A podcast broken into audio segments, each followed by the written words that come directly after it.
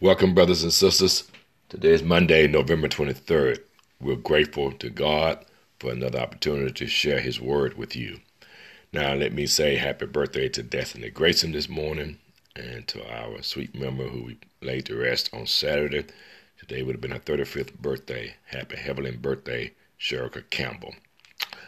This week, we shall spend the entire week um, in Psalm 136.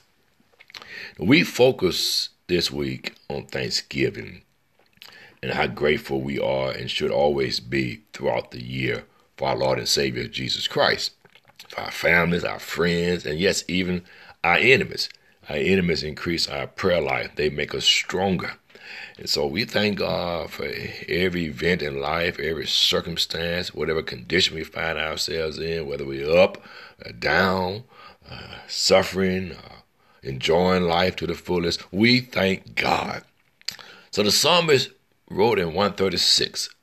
I'm reading from the New King James Version this morning.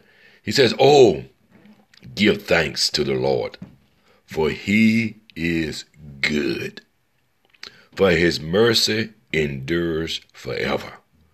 Oh, give thanks to the God of gods, for his mercy endures forever. Oh, Give thanks to the Lord of Lords, for his mercy endures forever. It's verses 1 through 3. Can you hear yourself singing this song? Oh, give thanks. His mercy endures forever. He is good. He is the God of gods. His mercy endures forever. And he's the Lord of lords. His mercy endures forever. And, and what I ask that you do this week, brothers and sisters, as you hear the podcast, you think about mercy. You think about how God's mercy uh, has kept you, kept me. I think about the things I've done with my life, with my body, uh, things I say with my mouth. Oh, I thank God for mercy. The fact that mercy suits my case gives me a reason to get up every morning and celebrate and know that I've been redeemed. I've been bought with a price. So we give thanks to the Lord. Oh, give thanks to the Lord, for he is good. When you look at your life and you ponder some of the things that God brought you through, things that you knew should have taken you out of here, you can truly say, His mercy endures forever. Those trying times in life when you felt like you just couldn't take life anymore, His mercy endures forever. The times when you just want to wave the white flag with life and say, I surrender.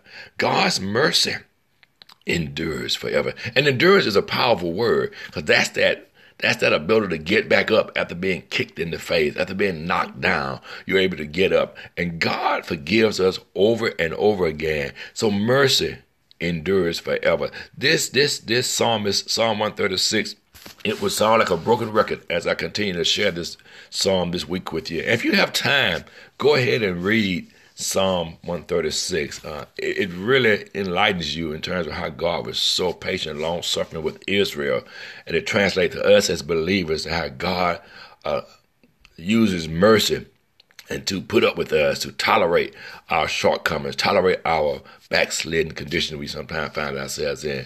Uh, tolerate our whining and our complaining about life. Uh, his mercy endures forever. So this is a very beautiful psalm that we will work through Monday through Thursday. Have a great Monday morning. But remember, brothers and sisters, give thanks to the Lord, for he is good.